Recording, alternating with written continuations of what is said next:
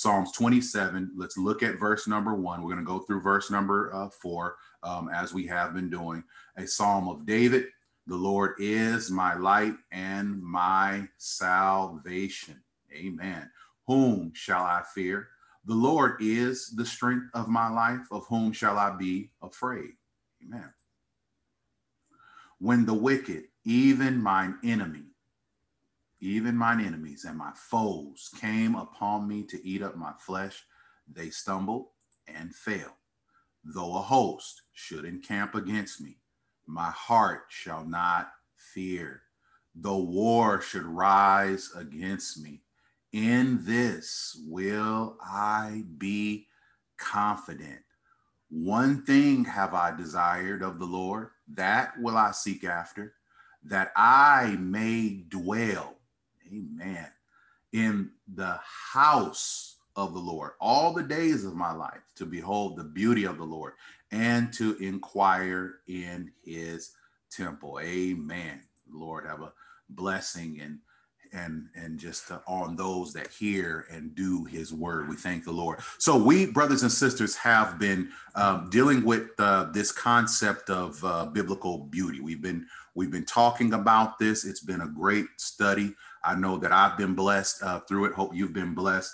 And um, we've had a number of things that we've that we've that we've discussed up until this point. We really dug into um, many of the um, um, the nuances and some and of beauty as it is described in the scripture. And I told you before, this is a big subject. You know, it seems very small, but as, as you've noticed, we're on the seventh lesson here and there's and we've had all that kind and we honestly could go on and on and on but uh, we won't but but but just with the amount of content that we have covered and things that we've gone over you can see or should be able to see that um, beauty um, as it is described in the scripture so as the bible deals with the concept of beauty it is worth understanding it as thoroughly as possible uh, from the perspective of God. There's a lot of there's a lot of of information and a lot of things to be said about beauty in and of its in and of itself. But many times, what's not represented is God's uh, perspective on it, and that's what we've been doing in this part. Now, we started out talking about um, godly goals. And then we got past that. We got to the other side where we started dealing with our motives, and we said that our motives is important. Why? Because it is the it is the difference between whether or not God's going to be checked in what you're doing or checked out. And we did, we also said that hey, you know what? We can't afford to have God check out of what we're doing. Now, the B portion of Psalms 27 and 4 says to behold the beauty of the Lord and to inquire in his temple. So when we get here, we really are getting into the motive that David has behind his request. Okay. What does God, what does David want? Amen. We want to know what what's going on. And when we read that scripture and we get into that scripture, well, we plainly see, we plainly see what David um, wants. But it's when we get to that B portion of of 27 and 4, that's when we start to get into that motive. So remember, we started getting into the other side, and that's what we're talking about of biblical of biblical beauty. Amen. Or the up, you know, um, just kind of the of, of of biblical goals, the other side of biblical goals. And when we get into that other side, we start to get into things like purpose, like why are you doing this? And that is important. And we need to know that. And we've discovered and discussed in previous lessons that that is important. So we learned a, a, few things. We learned so far that David obviously was saying more than just, I want to see God. Amen. God was saying, David was saying, I want to study this. I want to know, you know, when I'm, when I say behold the beauty, I'm going all in. Okay. And so he's, so, and so we, we, we know that there's a depth to that. Amen. The, we also know that the, or learn that the scriptures acknowledge a few of the different types of beauty or a few different types of, of beauty. We learned all of that. We learned the nature, na- nature, uh, nature's beauty or natural beauty. Okay.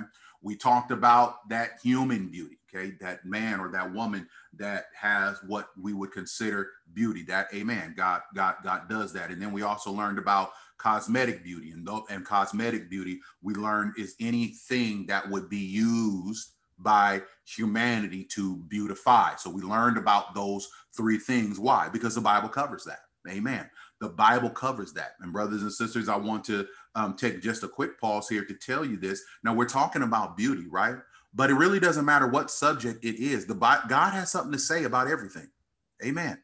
And and and and and we are sometimes unnecessarily walking around in circles in the dark, trying to not knowing what we're supposed to do. Why? Because it never dawns on us to consult God's word about what's going on. This world is uh, easily paints a picture, a false picture at that, of all of your answers being somewhere in this world and you just got to roll up your sleeves lace up your boots and you go out and dig in and you go and get it. But brothers and sisters god god doesn't want you to have to work that hard. Uh, amen you don't have to roll up your sleeves and lace up your boots and all that other kind of stuff. There's a lot of stuff that god literally shares with us brothers and sisters from the outset. So he gives it to us from the start all we've got to do is go to that word, and then we will begin to see what God has to say. We also learn as we continue on that um, that the scriptures on many occasions they warn us of the the dangers, amen, of focusing on the external forms of beauty. And there's a reason why. Why? Because when we do that, that type of focus usually leads to pride and lust. So, as much as the Bible talks about beauty, for as much as it deals with beauty, it also is very is not quiet on the subject of warning us regarding the subtle dangers of beauty. And those are things that we talked about. And again it's because whenever the focus is on the creation brothers and sisters more than the creator there is always going to be an inherent danger. Amen a danger of falling into pride and lust. I just please, please, ma'am, please, sir, don't make any, don't, don't deceive yourself. Don't, don't, don't delude yourself. There is a danger. Okay. Don't, don't go around thinking you're the one that's going to be able to sidestep all of that that you can pay attention, uh, more attention than you need to, to all of those things, and you're going to be the one that's going to sidestep the pride and and and the lust. And no, you're not. No, you are not. The Bible teaches us very plainly: walk in the Spirit, and you will not fulfill the lust of the flesh. You want to sidestep sin, you want to get over that stuff, you got to walk in the Spirit. Amen. We also talked about the origin of pride. Okay. And that was really good because for that, we got to use one of the Deuterocanonical books. So that's the books that were written in between the Old Testament and the New Testament. In particular, we looked at um, the book of Sirach, or also known as the book of Ecclesiastes, or Ecclesiasticus, I should say, um, chapter uh, 10 and verses 9 through 13. But when I gave you those verses, the one we actually put on the screen, and I'll put it up there again in just a moment. We actually looked at verses 12 um, and 13. And, and, and I'll put that up there. And we also learned, amen. We also learned and we also um, saw the ultimate end result of um, of pride. And we saw that um, in Proverbs 16 and 18. Okay. Now, for your reference and your reminding, the book of Sirach or Ecclesiasticus, amen, says the beginning of pride is when one departeth from God and his heart is turned away from his maker. For pride is the beginning of sin, and he that hath it shall pour out abomination. And therefore, the Lord brought upon them strange calamities. Amen and overthrew them utterly. Strange simply means that the, the, the, they, things that they had no point of reference for, things that they couldn't really I, I identify things that didn't make sense in essence to them. Okay. God did it in such a way. And it just seemed like, how in the world could all of this stuff be falling apart and things be going as bad as they are all of a sudden? And in this, uh, and in the manner in which they're doing, it just doesn't make sense. That's what is referenced by strange. That's what that means. Okay. When we use the Bible uses that word strange, usually what that is talking about or what that refers to is that the thing doesn't make sense to us. It doesn't have, we, we don't have a point of reference for it. Okay. We don't have something necessarily we can compare it to. We can't line it up to with, with something else and say, oh, this, no. In other words, it just doesn't make sense. And that happens in our lives, brothers and sisters. There are times where you're living and you're walking through this life and things happen and you are just,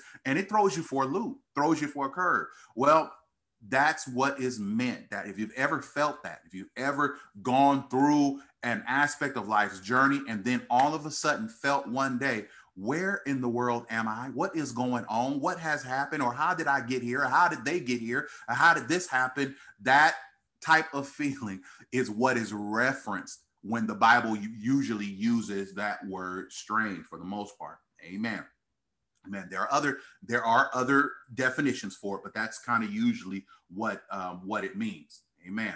Now, again, the beginning of pride is when one departed from God. Look at that verse 12 again.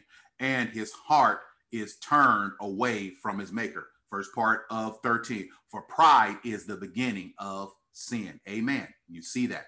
Okay. So we looked at the origin of pride. We see where that comes from. And we see that you that that that that if if if if if if pride is your goal, if that is the goal of a person, the only thing they got to do, or only thing a child of God has to do, if they are just bent on walking in, in pride, they just gonna do it because they want to do it. All it takes is taking your eyes off of God.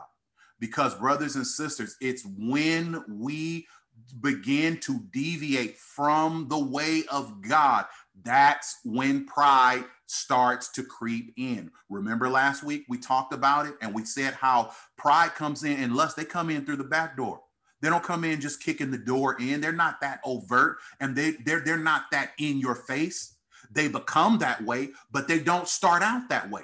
It usually starts out very subtly. The pride and lust, like many other sins, they come through the back door. They come through the areas of your life that are not guarded. Amen. Amen. Amen. We also seen the end result. That's Proverbs 16 and 18. Pride goeth before destruction, and a haughty spirit before a fall. Haughty spirit, that's arrogant. Okay. That's also pride. That, that's you, you, you being lifted up. So we saw all of that. We also saw, we also learned with with uh with all of this, amen. We we also learned that about the origin of lust and we saw that that it comes about as a result of being drawn away amen. We saw we and and and and and, and i don't want you guys to forget that okay? Whatever you do i don't want you guys um you know to to to to forget that okay? Because it comes about as a result of being drawn away and remember that drawn away that's also pride so when you think about it, that lust is also can also be a derivative of pride. Okay. And by that, what I mean is, is, is that pride can often be the gateway to lust. Okay. Now a person can uh, now a person can be lustful without being prideful. They don't, they are not mutually exclusive. Okay. So they're not, they're not tied to one another that closely to where one can't exist without the other. They absolutely can one can exist without the other. You can have a per- person that is full of lust. Now, remember, when we said lust, we're not talking about just the illicit lust or or intimate or in the sexual nature. That's what people mind tend to gravitate toward. When the Bible talks about lust, Bible's talking about that desire, okay? That intense desire for anything. So a person can lust after anything and for anything, not just for a person.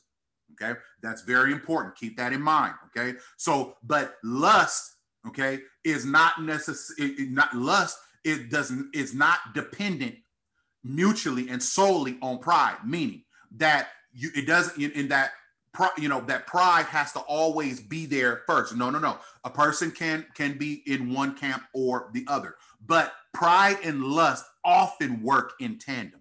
They do. They often work in tandem. It's a tag team kind of affair when it comes to pride and lust. And so pride often is brothers and sisters a gateway. Amen. When you look at james all right chapter 1 start at verse 13 let no man say when he is tempted i am tempted of god for God cannot be tempted with evil, neither tempteth he any man. 14. But every man is tempted when he is drawn away of his own lust and enticed. Amen. Look at that phrase. When he is drawn away. And we just said, Amen. We just said when we talked about uh when we brought in the scripture for Ecclesiast for Ecclesiasticus, we we we literally got into that very same that very same thing and that very same concept okay of pride and lust. And in fact i want to back up just a bit so that you can see that definition again. The beginning of pride is when one departed from god. Amen. Do you see that? When one departs from god and his heart is turned away from his maker. Now look at James 1 and 13. Um, uh, look at verses 14 actually. But every man is tempted when he is what? Drawn away of his own lust and enticed. Drawn away. Drawn away. And in Ecclesiasticus, we saw the same, we saw that whole drawing away or the turning away. So when we start to turn away from God, that's when pride, that's when lust begin to start to creep in. They start to, to, to, to be present and accounted for, okay, in a way that we really don't want, okay? And so we also learned that that that origin of lust, okay, that it comes about as a result of being drawn away which in and of itself is can be a derivative of pride. Okay. So we got to watch those things. Remember, they come in subtly. We also learned with that because, as bad as that is, and as dangerous as that is, brothers and sisters, it's also absolutely wonderful that God has given us a way to sidestep that. Amen. Because I mean, that's a whole lot of that that man that that that man that's a slippery slope getting into pride and getting into lust because they lead to more and more remember we learned in ecclesiasticus eventually it becomes it lead it, it it it, can lead you into acts that can be considered or will be considered a, an abomination before god and when we say abomination, we also covered this last week. We spoke about it briefly, I believe. And what we said was when you're talking about an abomination, Abomination is sin, just like anything else. But when the Bible uses the word abomination to describe a sin, it's not just talking about God hates all sin. But when he uses the descriptive word of abomination, he is adding some extra to it. He is talking about not just a sin that God hates and he hates them all, but we are talking about, but this is next level. So when a person begins to walk into sin, that's next level. Homosexuality is another one. Lying and all that other kind of stuff. These things are called are considered abomination. Amen. A lot of people don't know that. Yeah. A lot of people like, man, lying is considered abomination. I, I, I knew about homosexuality and all this other kind of stuff. Yeah, all that is. God really does not like that. God really has a problem with all of these things. And if you dig into the word, you'll find these things. But when you get into that, when the Bible uses the word abomination, he's describing not, not just a sin, but he's describing something that is so detestable that it is next level. I mean, I mean, God is fuming over that thing. And you don't want to walk into that. Yet pride will walk you right into that it'll lead you right into that. Amen. But God, all thanks be to God that He's given us a way, brothers and sisters, to sidestep that. Amen. So we learned that in order to sidestep that that those pitfalls, we got to guard our heart. That's what Proverbs, Amen, 4 and 23 tells us. We also learned that we got to keep our minds. Amen. God tells you what He wants you to think on. Many of us get all off track. Why? Because our mind is all off track. Our minds on everything, thinking and processing all the stuff that God said not to do. But the Bible is very clear about what to think about. In fact, turn to Philippians 4, uh, chapter, uh, chapter 4, and look at verses 7 through 9. Look at what the Bible says. And the peace of God, which passeth all understanding, shall keep your hearts and minds through Christ Jesus. Are you in need of peace? Look at that scripture. Verse 7 is for you. Look at verse number 8. Finally, brethren, whatsoever things are true, whatsoever things are honest, whatsoever things are just, whatsoever things are pure, whatsoever things are lovely, whatsoever things are of good report, if there be any virtue, if there be any praise, think on these things. Do you hear God telling you and telling me what to think about? Do you hear the Lord showing you in advance, showing me in advance what I need to focus my mind on? Verse number nine said, These things which ye have both learned and received and heard and seen in me, do. And the God of peace shall be with you. Look at him giving you and I the secret to peace. You want peace? Change your mind. You want a little tranquility? Change your mind. You want things to stabilize? Change your mind. Do you need some things to settle down in your life? Change your mind. I won't, oh, I hope you hear it this morning. Oh, this is good this morning. See, we love to hear about how Jesus says, Peace be still to the storm. We love that. And that's a good thing to love. Amen. Amen. But many times, brothers and sisters, we look at the peace or having the peace of God as something that we literally need God to come in in the situation and speak peace to every single thing. Brothers and sisters, do you not see that God has simplified this for you and I? That's only one way. You're in the middle of a tumultuous situation. One way for you to have peace is for God to come in and say, Peace be still. And I'm glad when he does. Because there are some times, there are some things where where where where where I am so disconnected and I'm so out of sync. And, and all I got is a Lord have mercy. I need you to have mercy on me. God, I need you to speak peace. And there are those times where that's all that I can do. And I'm glad that we serve a God who's able to say, Peace be still in the middle of a storm that I can't do anything about.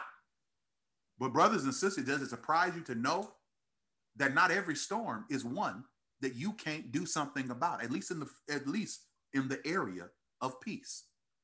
The word of God he's telling you right now in the book of Philippians, chapter 4, verses 7 through 9. He's telling you you got to change your mind. You can have peace. You don't have to wait. you don't have to wait for God until God says peace. No, no, no, no. No, he's giving you a way to actually invoke peace right now. How do you do it, brother Walker? Change your mind. That's how you do it. You got to change your mind. He's telling you the stuff that you got to think on. See, as long as your mind is on the wrong thing, many of us don't make the connection that you're going to continue, I'm going to continue to have the wrong thing. Where your mind is directed, that's where your body is going to follow. That is where your life, that is where your walk is going to go. Whatever direction your mind is pointing in, that's the way you're going to walk. Way I'm going to walk. And a lot of us, deal with tumultuous situations and, and unnecessary stress and strain and all of these things. Why? Because we won't change our mind. At times, it is sad. We got so much pressure. Children of God find themselves having to turn to medication and all kinds of different things to settle their minds. all outside of using the remedy that God put in the scripture. We want a man made remedy for stress. We want a man made remedy for strain. Where God's saying you don't need no medicine for all that, you just got to change your mind. He'll keep that person in perfect peace whose mind is stayed on him. The problem is, is that we start that at times and then we abandon it. Walk in the spirit. That's Galatians 5, 16 through 21. So these are the things that God has given us. Amen. Amen. Glory to God. I hope you heard that this morning. Some of us looking for peace. Somebody who's going to hear this in the morning or in the evening or in the afternoon, no matter where you are and where and what time of day it is. You got a thousand and one things going on, and God's trying to slow it down, but you're waiting for God to slow it down. But He gave you the power to slow it down. You got to change your mind. You got to change your focus. It's time to stop putting all that time and all that effort in contemplating the things that are of no value. How long you going to keep trying to work out what's beyond your control? Before you settle and realize that God got this thing. God has had me from the beginning. He's got me right now. And guess what? He's going to have me at the end. I want to remind somebody before you start stressing and going ballistic over tomorrow, all the while you're here today. Put that aside, brothers and sisters, because you ain't at tomorrow. You're at today. But God Almighty, He ain't governed by time. He's already there for your tomorrow. So no matter what comes up, I guarantee you one thing God will meet you there. So you focus on today. You focus on right now. Seek ye first the kingdom of heaven and his righteousness and all these other things, everything else you need, that'll be added to you. Amen. The catch to that is it's not going to be added according to your specification or my specification. It's going to be added according to God's. So it's going to be according to his will. Amen. So learn to make peace while you're looking at the right thing. We got to learn to make peace with God's way. Why? Because it's going to always overrule your way and my way. So that's just what's going to happen. Amen. Amen. And so we learn all these things. Now, but is there an aspect of human beauty that God is concerned with? Amen. Amen. And it's good to know that the answer to that is yes. Amen. Amen. There is aspects of beauty. Now, the Bible does a lot to warn us about beauty uh, and misplaced focus on beauty, I should say, and all those different things. The Bible doesn't shy away from beauty. The Bible deals with all of these different things and so on and so forth. And we've done a lot. We talked about some of the more negative aspects of it, but now we deep dive into some of the positive aspects of it. Amen. Amen. So, is there this an aspect of of human beauty? Because we know that can be dangerous. That God is concerned with, and yes, the answer is yes. God, there are some aspects of it that God is concerned with. Okay. Amen. God doesn't villainize it. No, he doesn't do that. And God doesn't tell you and I to villainize it. No, he doesn't do that. What God does is he puts in bumper rails to help us navigate the landscape of beauty safely and in line with his word and being in line with his word simply is a metaphor for doing it spiritually. So God has put in some place, some things to help us walk in regards to beauty in a manner that pleases him. So there are a few things, brothers and sisters, that God wants you and I to know. Amen. Number one, amen. I want you to look at First Samuel 16 and 7 the first thing that you need to understand when it comes to beauty. So before you get hung up, because remember, we are called to be like God. We are called, He God, we are called to pattern our lives after God Almighty. Jesus Christ was and is our example. And let me just throw this in here because I, I feel like I need to I, I need to I need to to say this. Brothers and sisters, stop trying to be like everybody else in the Bible, other than Jesus. I'm gonna say that again. Stop trying to be like everybody else in the Bible, other than Jesus. I don't know what it is, but we as Christians have that bad. We want to be, we want to, we want to be like Samuel. We want to be like David. We want to be like Elijah. We want to be like all, we want the mantle of everybody. We want all this kind of stuff. Get that out of here. There ain't nowhere in scripture where God tell you to chase nobody's mantle. Uh-uh. There's nowhere in scripture where God tells you to just go around and make it your focus and make it your life pursuit to be like somebody else other than him. Listen, brothers and sisters, I'm, I'm, I'm, let me let me try to make it plain.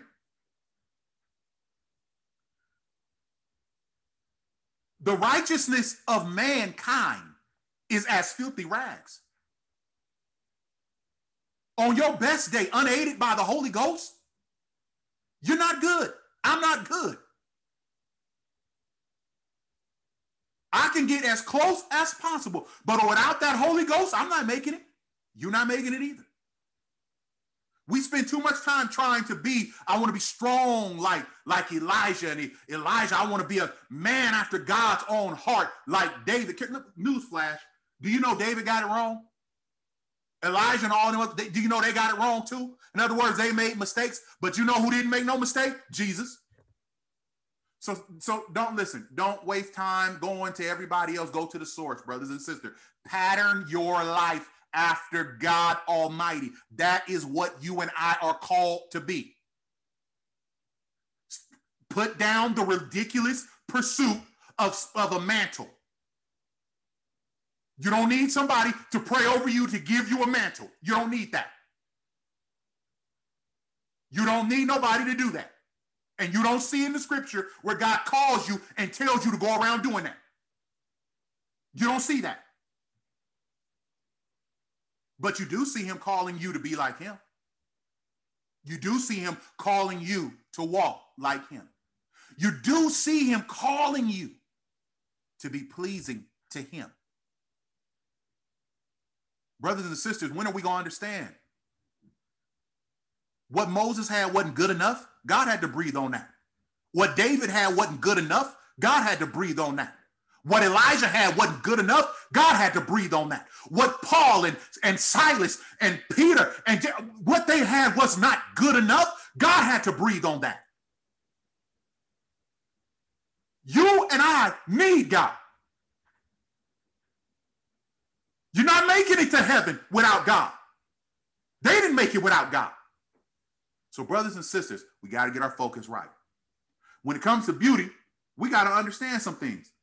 And the first and number one thing to understand about beauty is, is that in, in respect to God, God is concerned about the intrinsic beauty, or in other words, he's concerned about the heart. Look at 1 Samuel 16 and 7. But the Lord said unto Samuel, Look not on his countenance. Now, let me give you some context in this point. Amen.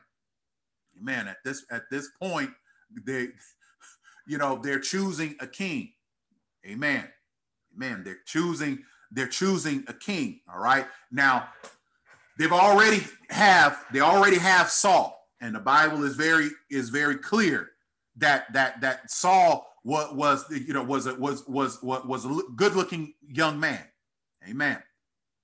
He had something, he had an element of physical beauty or some stature that that that was noticeable. Okay.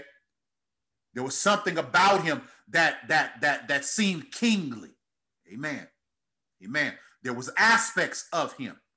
But now we start to get into the selection of the next king, who is David. And when we are in Samuel here, this is prior to David coming on the scene, but it is, has to deal with the selection process. Okay. And whereas the outward show or outside uh, aspect of Saul was a very noticeable thing when he was selected. Samuel is commanded of God, is being commanded not to look at the same thing. So when you go, because Samuel's job was to anoint, he's a prophet, but his job was to anoint the king. Just as he did with Saul, he was going to do the same thing with David.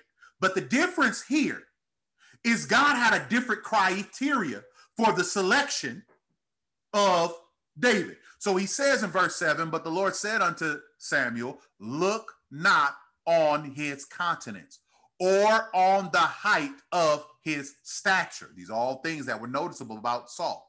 Amen. Because I have refused him. For the Lord seeth not as man seeth. For man looketh on the outward appearance, but the Lord looketh on the heart. Brothers and sisters, is there an aspect, the aspect of beauty, human beauty, that uh, that God is concerned with? Absolutely. The first thing that we need to understand is, is that God looks at the heart. So when it comes to human beauty, okay, if you want God to to to to, if to feel or to view you as beauty, then you got to work on the things that are attractive to him, the things that he sees as beautiful. Amen. And the thing that God sees as beautiful, number one, first and foremost, brothers and sisters, it is your heart. Because as a man thinketh, we read that scripture, so is he. As that man thinks in his heart, so is he. That's who he is. That's what he is. That's who she is. That's what she is. God is concerned with the outside. Brothers and sisters, what does that mean? It means that we need to make sure that when we beautify, when we're beautifying ourselves, we when we're sprucing ourselves up, we're making um, making sure that we look the part. Remember whose opinion really matters. And the only one that really matters is God. And if God's opinion matters to you, then brothers and sisters, we got to do the things that he likes.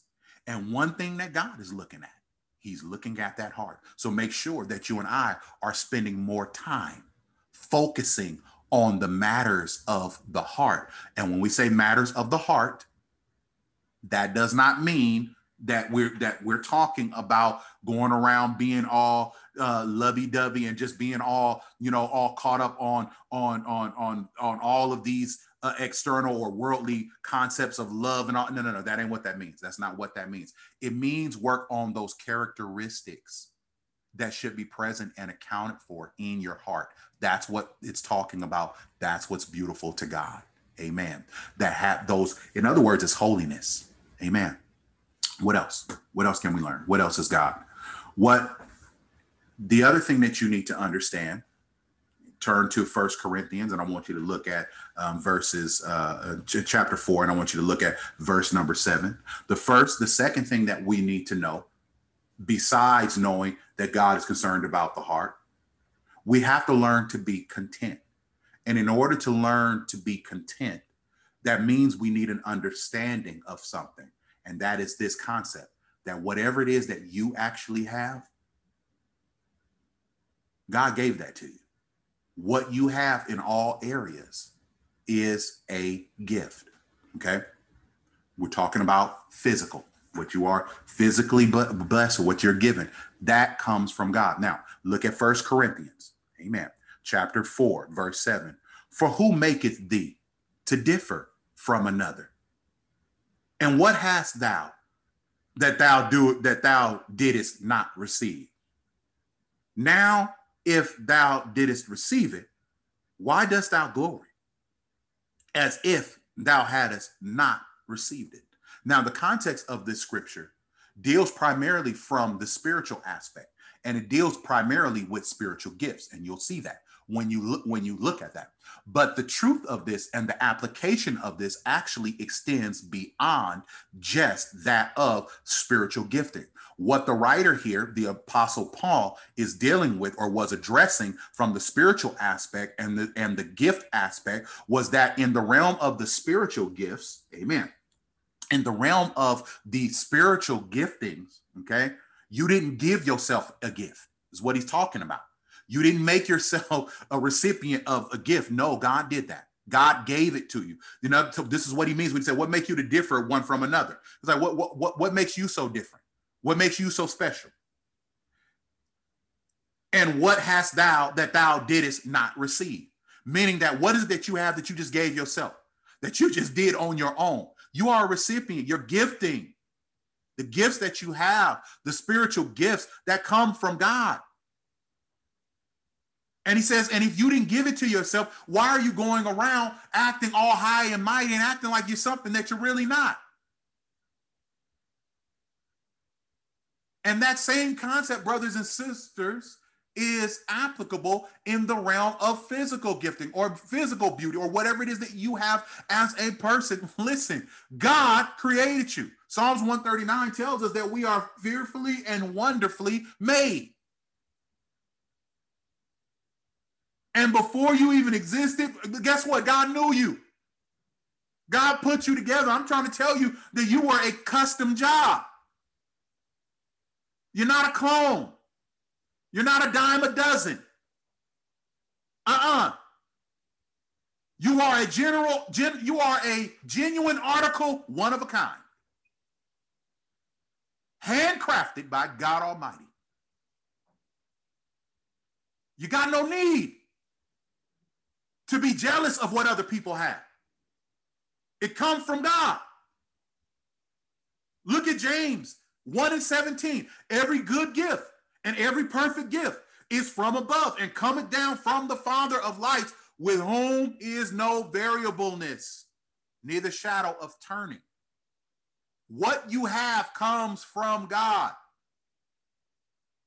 If you is there an aspect of beauty that God is concerned with? Yes, number one, you got to understand God looks at the heart. That's what he's concerned with. Number two, you got to learn really when we say what you have in all areas is a gift, what we're getting at is that you got to be thankful. Stop disrespecting God by, by coveting what other people have. You are a custom job not meant to be compared to anybody else, but meant to stand before God Almighty all by yourself. And you can do that with the aid of the Holy Ghost. Amen. What else? What else? What else? Beauty, you got to understand. So the outside and all the kind that come from God. But don't get too caught up in it. Why? Because beauty is only skin deep. Guess what? That is not just a phrase. That is true. It's not just a phrase, brothers and sisters. That is not just a phrase. Look at Proverbs 11 22. As a jewel of gold in a swine's snout, so is a fair woman which is without discretion. Do you hear God? Tell me you hear God as a jewel of gold in a swine's snout is. So is a fair woman which is without discretion.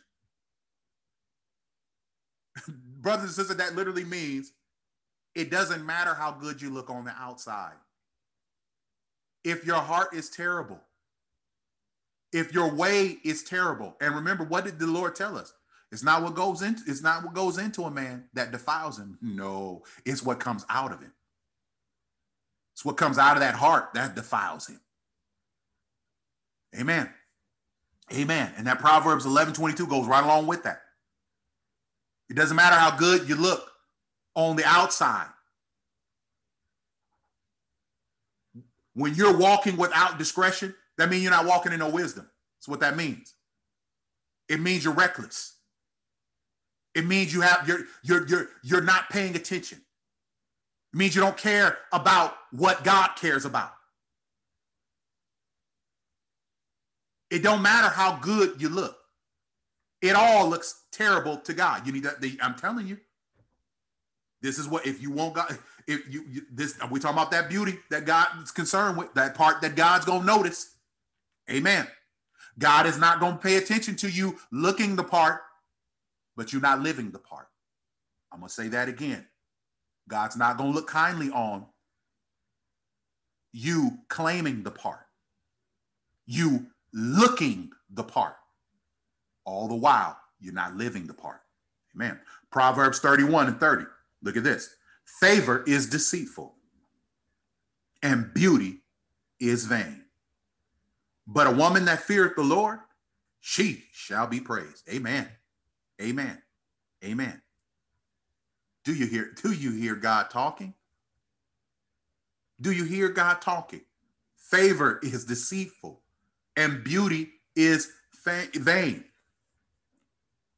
that type of favor that we're talking about that that refers to and deals with that deals that deals with the things that the world has to when the world compliments you when the world says pat you on the back when the world um, um, says you did a good job the world is all in your corner the world's on your team the world's singing your praise he's saying that's deceitful and beauty is vain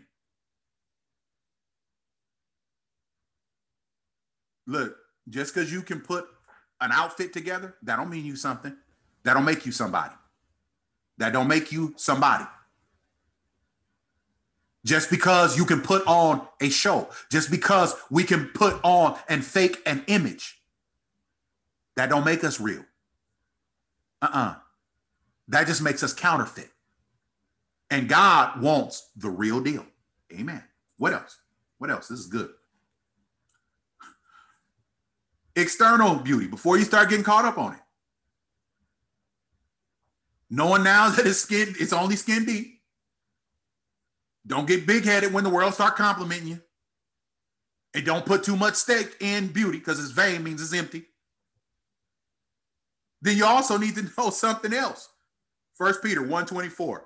All for all flesh is as grass, and all the glory of man as the flower of grass, the grass withereth, and the flower thereof falleth away. Beauty, the external. Do yourself a favor. Don't get caught up on that. And God is not caught up on that. Because external beauty was never built to last. Amen. Amen. So before you start making a doctrine on it, before you start making staking your claim on it, before you we start living and living by that before we start making that the the absolute center of things remember this that aspect is not strong enough to support a life or a way of living why because it is temporary it's not built to last you need to understand that. So, what is the God concerned with? God is concerned with somebody that understands the place of beauty so that they don't mistakenly put beauty, the beauty of this world, or the beauty according to the concept of a man, a mere mortal he or she doesn't supplant that and use it to replace beauty that matters. Don't substitute eternal beauty for temporal beauty. Don't do that. And that's what he's talking about here. That's what he's talking about. These are the aspects of beauty that God is concerned with. And one of those aspects is one that does not have a focus, too much of a focus on the external or the or the temporal. Because it won't sustain you. It won't sustain you. It cannot sustain you. There's no value in being full of yourself. We told you that's pride. which leads into lust. You don't need you got uh, it, it, it's not it, it won't work. Inner beauty. What else? What else? Inner beauty. That projects, displays holiness is what matters to God. See, the collection of all these things that I talked to you about, one, two, three, and four, that you see on your screen, those, those, those things, what they actually and essentially tie out to or equate to is the is that the beauty that matters to God is really the inner beauty of holiness. Amen. Look at Proverbs 31, 29 and 30. Many daughters have done virtuously, but thou excellest them all. Favor is deceitful, and beauty is vain. But a woman that feareth the Lord, she shall be praised. Look at First Timothy. Let's look at chapter. Let's look at chapter two, and let's look at verses nine through ten. In like manner, also the women adorn themselves in modest apparel, with shamefacedness and sobriety, not with broidered hair or gold or pearls or costly array, but which becometh women professing godliness with good works. Now, remember, I want you to understand all of these things, when we get in here to these New Testament scriptures, yes, we are talking about there's the application of this that deals with the woman of God. Amen. But also remember, the church is often used or an analogy for the church or a symbol for the church at large is also you is also that of a woman. So when we see these things in scripture, that yes, they are talking specifically to the women of God, there are elements of it that are always applicable to the church in general. And what is being revealed here is something not just what's relevant to our sisters in the Lord, but something that is also relevant. Their concept, there's a theme going on here that is also applicable to the church body in general. In like manner, also the women adorn themselves in modest apparel, with shamefacedness and sobriety, with not with broidered hair or gold or pearl or costly array, but which becometh women professing godliness with good works. Yes, those are the external things and the physical things, but you are all, but the writer is also showing and revealing something. God is after godliness. And godliness is another word or another phrase or another way of explaining or describing holiness. The purpose of this what is God after with all of this? Brothers and sisters, he is after holiness. Holiness. Holiness is what he's after.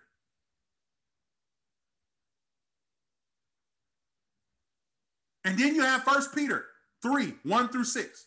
Likewise, you wives, be in subjection to your own husbands, that if you obey not the word, that if he any obey not the word, that are, they also may, without the word, be won by the conversation of the wives. So the way you look, the way you carry yourself, all these different things is what he's getting at.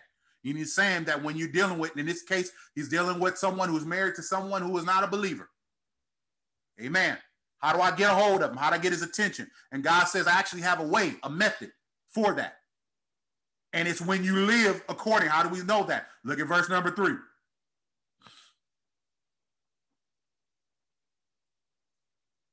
While they behold your chaste conversation. That conversation simply means your conduct. Amen. Amen. That's what that means. Conduct. Look at verse number one.